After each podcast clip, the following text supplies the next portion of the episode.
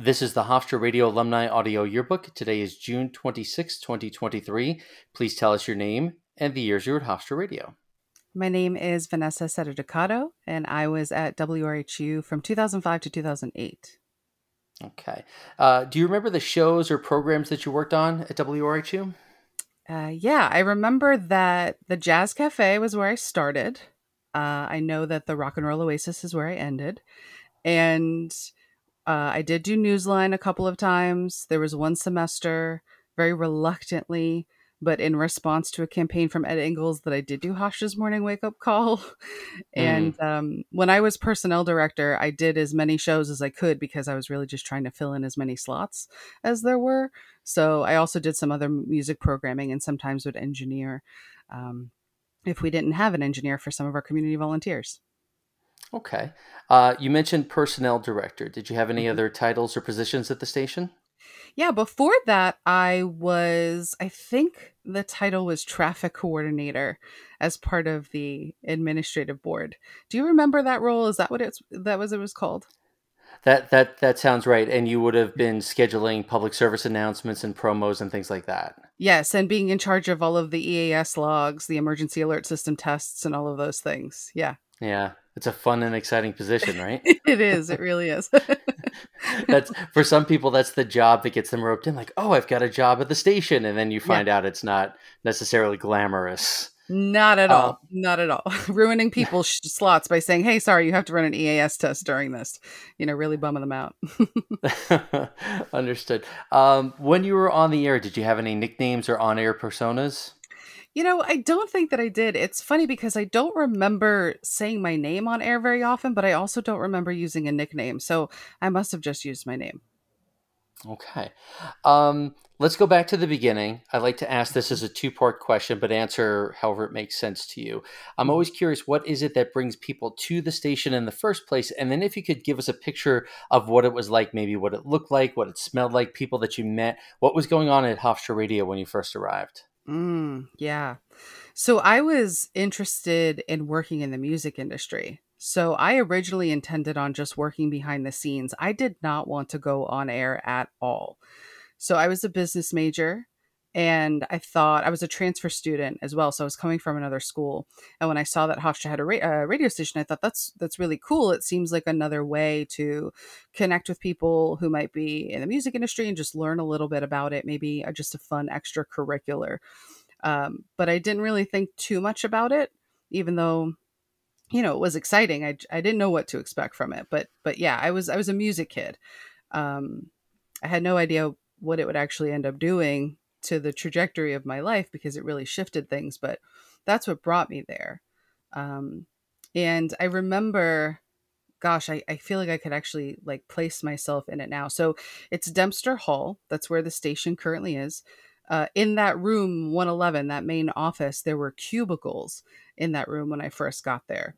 So it looked a lot different than it came to be. I think maybe it was the that summer or the summer after they renovated it from that that cubicle setup and white walls and very well trafficked floors to mm-hmm. you know blue walls and that center aisle that really just kind of opened it up and made it a lot more familial people could just kind of come in and chat with each other and it was a much more open room hmm. and i think that my favorite room in that whole setup. So, you know, we had this this really tiny newsroom down the hall. It wasn't that big media hub that it came to be.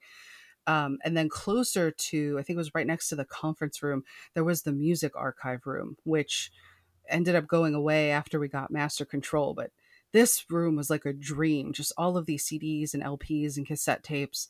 And I would get to my, I would get to the station like an hour before my slot just to be in that room and kind of soak up all of the music in there and you know decide what I was going to play on air. Um, so that I feel like is something that a lot of newer folks don't know about. But there was this magic little room full of music that's not there anymore. hmm. So I'm just trying to refresh my memory. So as you're leaving the main office, on the left hand side would have been that first conference room, right? Yes. And then was the music archive and then the news hub. Is that right? I think it was well. So it was the conference room, the the archive room, and then no, I think there was what else was down there. there was something else down there. And then Joe DeRosa, who was our engineer at the time, his office was down there. But the newsroom was if you went out of the conf- out of the main office and you made a right and went Okay. down past, I think it was right across the hall from maybe the production suite or a little bit further down. Okay. Okay. Thank you for that. Um, tiny little room. yeah. I've got a vague recollection of where things were when when I left in Mhm. 1994. So things change, obviously, but that's that's helpful. Now, They to do. go back, when when you came, when you decided to come to Hofstra, were you aware of the radio station as you're deciding that, or is it a little bit later? And, and what were you necessarily looking for uh, with the radio station? Yeah, I I think it was later. I think I had decided to go to Hofstra and then saw like, oh, they have a radio station. That seems really cool. And I was, you know, I had been a liberal arts major at the college before that. I really didn't know what I wanted to do or what I was doing, but I did have an inkling to work in the music industry. So I just thought if I got to kind of see how shows are produced or, you know, kind of network with people who could maybe open my eyes to some corners of the music industry that I just wasn't privy to or didn't know much about, that maybe this would be a good place to do that. Um, and also just have a little fun. Like it didn't seem, I had no idea that it was as powerful and as serious and as, you know, full of opportunity as it was. So I just thought, oh yeah, this seems like a cool extracurricular. Okay. So it was sort of my next question about your expectations for a radio station. You're looking for something that's interesting to do and Mhm. maybe somewhere to follow up for a career. And then there's an interview process and there's a Mhm. training class. What was your impression of all that? Yeah, I thought that was pretty intense. Um, Yeah. It was a little scary and intimidating, but I'm one of those people where if I start on a path, I'm like, eh, I'll just keep taking the next steps and see what happens. So I committed to it and and I took it really seriously. Hmm. Do you remember anything about the interview process or about the training class? Well, I remember uh, that my interview was with Bruce and Alicia Battinelli, who was the station manager at the time. And so, of course, she also ran the training class. And I think that was where my perception of what this place was started to change. I started to realize the camaraderie between the students, how they spoke in a way that I didn't quite feel like I was up to the task of. Like they sounded like pre professional people, you know, figuring out who they were and what they wanted to be and how to really become themselves. And I just kind of felt like I was lost and wandering around. So the training class was really where I got to meet some, you know, friends that were my peers, also students in the class, but also look up to you know, it does sort of feel like we're always kind of looking up to the EB that brought us in and just kind of looking up to them and being like, wow, like "Eh, that's so cool. I aspire to be like that. And the station helped these people become that way. Like this might be the real deal. That's very impressive. Do you remember any of the other people that were in the class with you? Oh gosh, you know, I think I want to say Yana Schiff may have been in that class with me. But I also know that in all of the years that have passed since, I get them all confused because then when I was on the Mhm. EB, I was in those training classes and I can't remember who was in what class anymore. hmm But yeah, I think Yana might have been in there with me. Yeah. Okay. Okay. Um, do you remember any good advice or good experiences you had in training or tracking that got you ready to be on the air? Oh gosh. I mean, so first of all, Ed Ingles was so pivotal for me in terms of feeling comfortable on air. Because, like I said, I didn't want to go on air when I first joined the station. And then I realized just how big a part of it, you know, the experience of being at WRHU was being on air. And Ed Ingles was so pivotal in helping me, you know, slow down in my speaking, be okay hearing myself and valuing what I had to say. Like he he wasn't just helping me find my voice through a microphone, he was helping me find my voice through myself, which was just incredibly pivotal. Um, Nick Rafter was the program director at that time and he was also he was just so kind and he he knew so much and was so patient. I always felt like I could go to him and ask him questions uh which you know I was like I don't want to engineer. I'm going to ruin people's shows if I go on and you know engineer for them and he really helped I don't I don't know that there's advice in particular that stands out, but I know that I would always go to him and be like, "Nick, I'm really anxious about this. Can you help me?" And he was he was always there kind of guiding me through it. So there was a lot of really great leadership there. Hmm.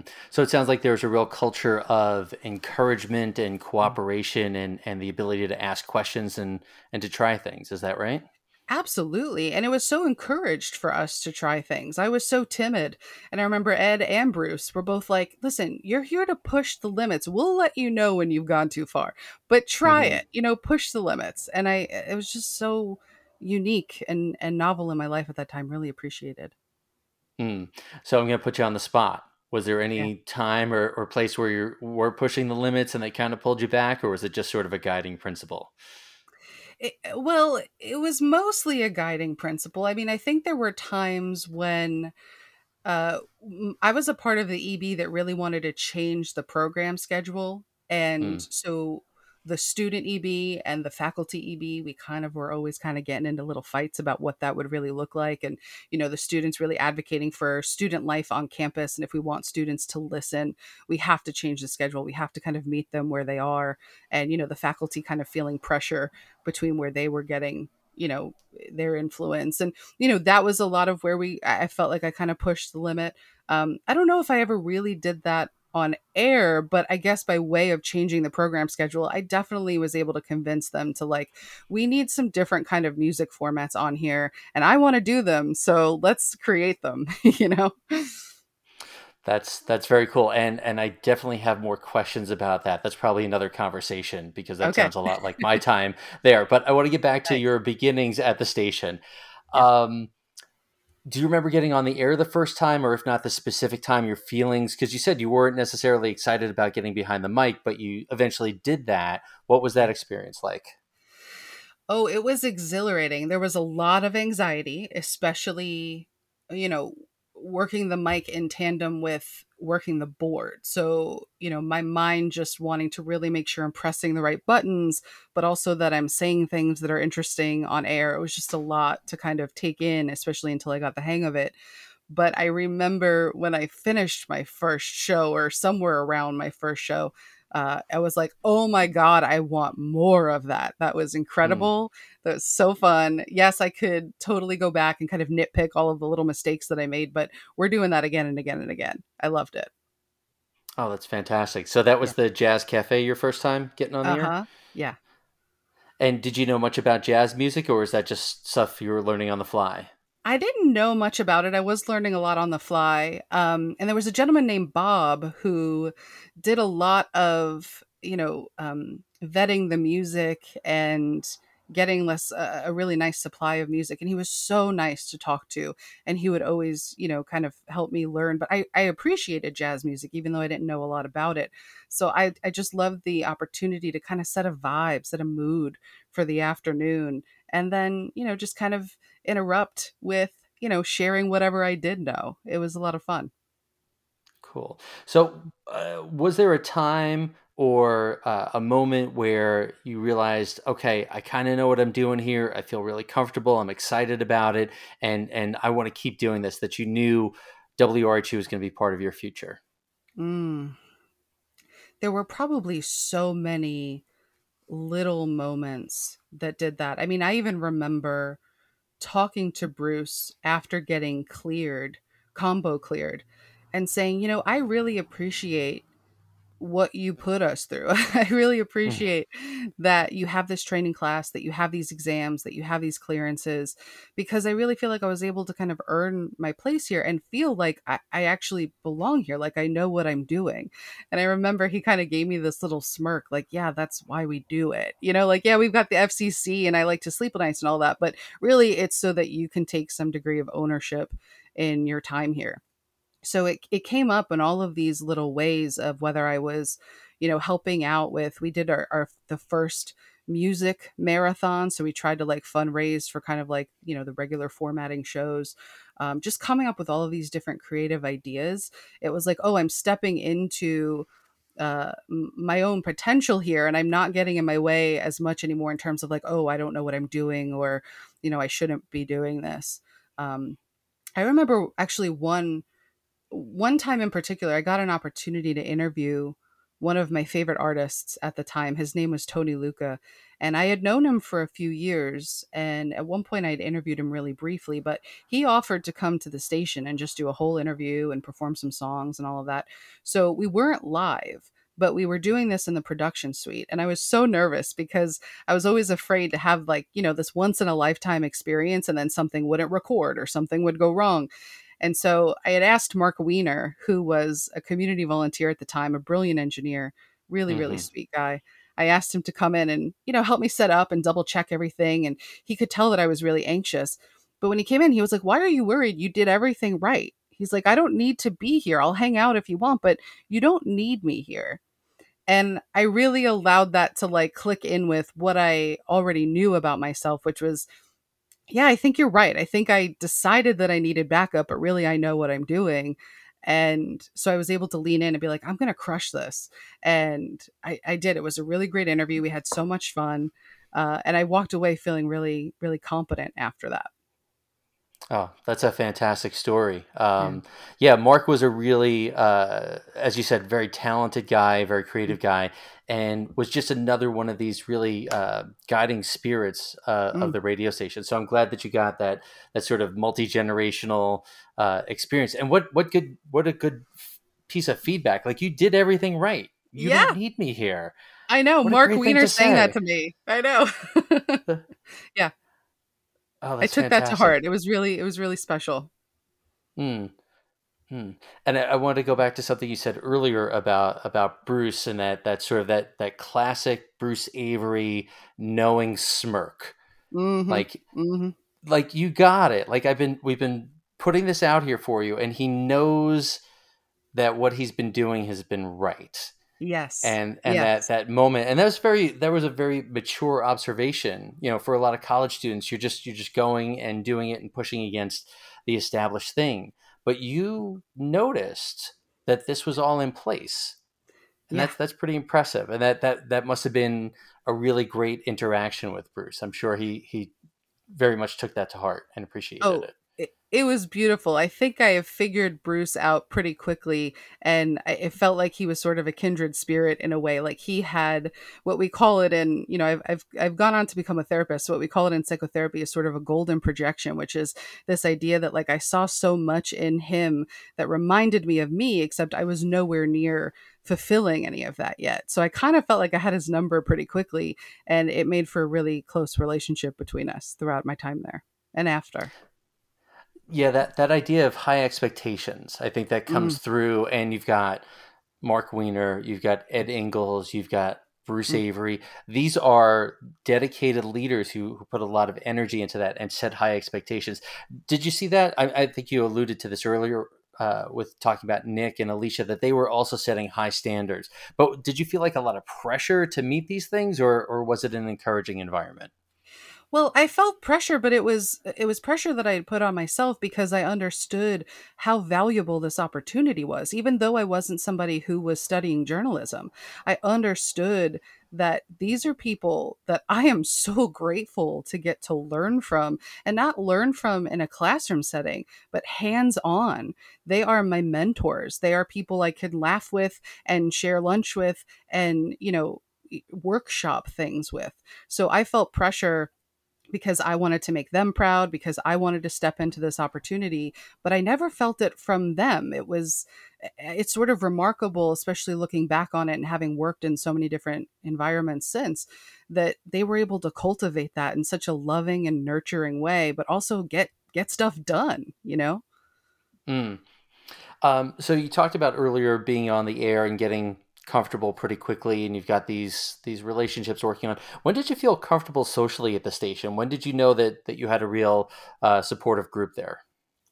Yeah i think well, I think I I always kind of saw that there was this supportive group. I think I felt like maybe I had stepped into it once I was on the administrative board and that might have just been by nature of, you know, now I'm attending AB meetings, now I'm a part of a group that, you know, we have reason to kind of talk to each other and get to know each other. And I think that's when it really started to kick in for me that I was not only a part of the radio station, but I was a part of the culture of the radio station and the social element of the radio station. Okay. Uh, that leads me to my next question because you said when you came to Hofstra, you weren't entirely sure what you wanted to study. You had this idea of the music industry. Did you find a moment where you said, I'm going to go into this or I'm going to study that? Or how did the radio station guide your education? Well, it's it's actually interesting because it it reinforced for me that business was not for me except Hmm. I was, you know, a couple of years into that major, maybe by the time I realized that, and I felt stuck, like I couldn't change my major. Uh, so that was a, a difficult time for me, but really, I was so grateful for WRHU showing me that I needed something creative.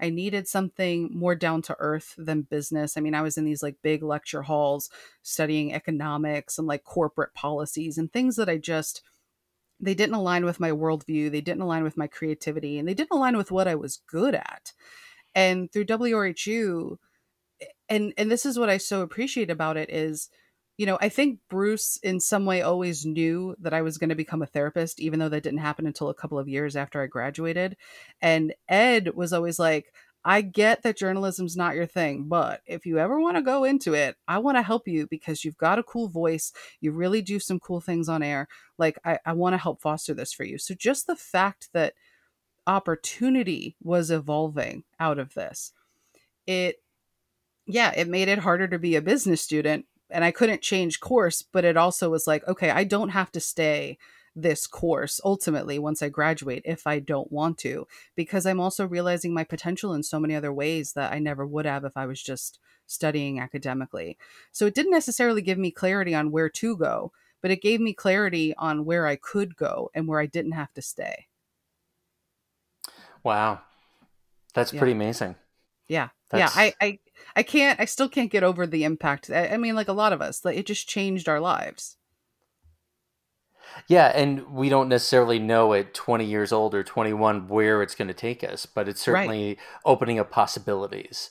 And that's- Absolutely. that's that's really interesting. Um, I want to go back a little bit more. You said about joining the AB. Mm-hmm. Um, again, not entirely sure. You some students will say, "Well, this is my major. I want to stick to things that go there." And becoming traffic coordinator isn't necessarily doing that. Was it a conscious Mhm. decision to say, "I'm just going to jump in and try things," or where were you hoping that would take you? Yeah, I mean, certainly John Mullen was like, listen, you need to be stepping up into leadership. It doesn't matter what you want to do after this, but but be in leadership. And so, yeah, it felt like a way to, you know, in my very non-committal kind of way, step in and try it and see how it felt. And I loved it, even though I didn't love that role. I loved, yeah, what it was kind of leading me to. Hmm.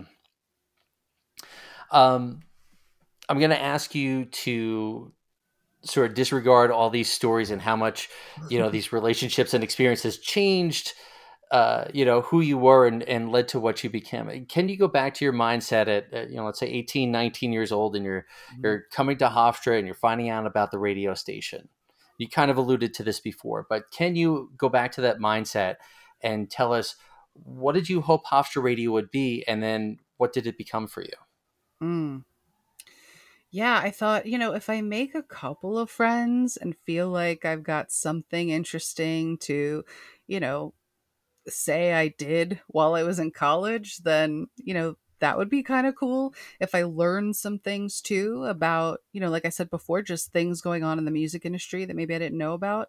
Um, I really thought it was going to take up a little bit of time in my life that maybe I would try it for a semester and see if I wanted to keep going.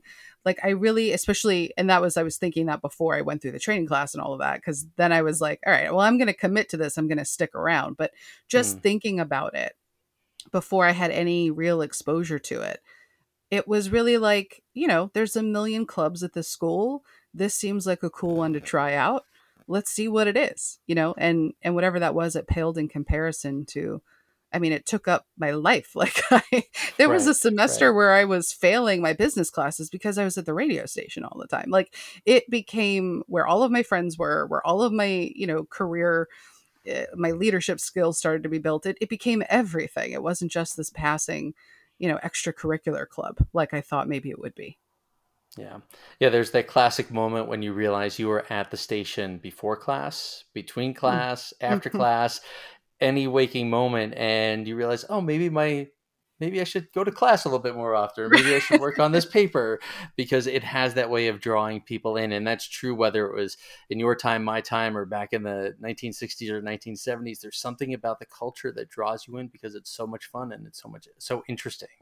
Yes. And I didn't feel like I was, you know, wasting my time. I felt like even if I was just sort of hanging out and chatting with friends or, you know, goofing around, we were still like it was all in the service of of something that we were working on, a project that we were working on or something that we were, you know, really excited about creating. And so it it it felt like it was, you know, it was really fulfilling.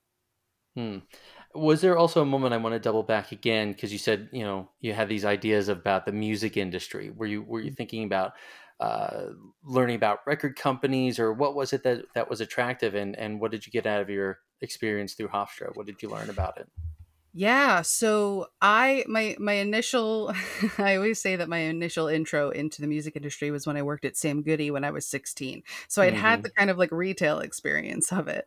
And I thought, okay, what happens once, you know, an album's out, we know that radio's going to pick it up and there's going to be, you know, there's a lot of politics around, you know, play distribution and all of these things. So I kind of wanted to learn about that from the college level before the commercial level because there was always something more organic about what was played on non-commercial radio where there wasn't that mm-hmm. kind of competition for you know who's getting paid or what's getting pushed. So that was exciting. And even though I, you know, John Mullen would always say like radio's a dying industry. So if you're looking to get paid in it, you know, don't go that route. Um, but it opened up other realms for me. I mean, actually, through John Mullen, I actually got an internship at MTV my senior year. Um, I got a job working at a this this like small record label based out of New York City, um, where I did a lot of um, well, uh, so I actually had created a music blog, and then they were kind of supplying me with tickets to shows and CDs and stuff, and so I was able to write reviews and interview artists which of course then I was doing for WRHU. So I was also, yeah, getting to do interviews, which was something I never thought I would want to do or be good mm. at, but was having such a great time doing that. I got to go to CMJ, um, their music festival. So CMJ is the College Music Journal. That's like the college radio version of Billboard magazine. And every year they put on a festival in New York. I think a lot of times, most of the years it was in Manhattan. I think they started to spread out to Brooklyn but they would have panels about the music industry. They would have concerts going on all over the city. And so you got a pass to this and you could get into anything you wanted. So a bunch of us would go, the station sponsored a couple of us to go for a couple of years. And that was such a great way to learn and just get exposure to the industry. So yeah, WRHU really opened up so many doors for me to get experience outside of just college radio, which was just so exhilarating. Hmm. Oh, that's a lot of fun. Thank you for yeah. sharing all these stories. I, I, sincerely, I have so many questions about your programming time. We're going to save that for another interview. Okay. Uh, like I said, I've got more questions, uh, and I definitely look forward to to speaking with you again. But this was so much fun. Thank you for taking the time. Yeah, I appreciate thank it. Thank you for doing this. It's great.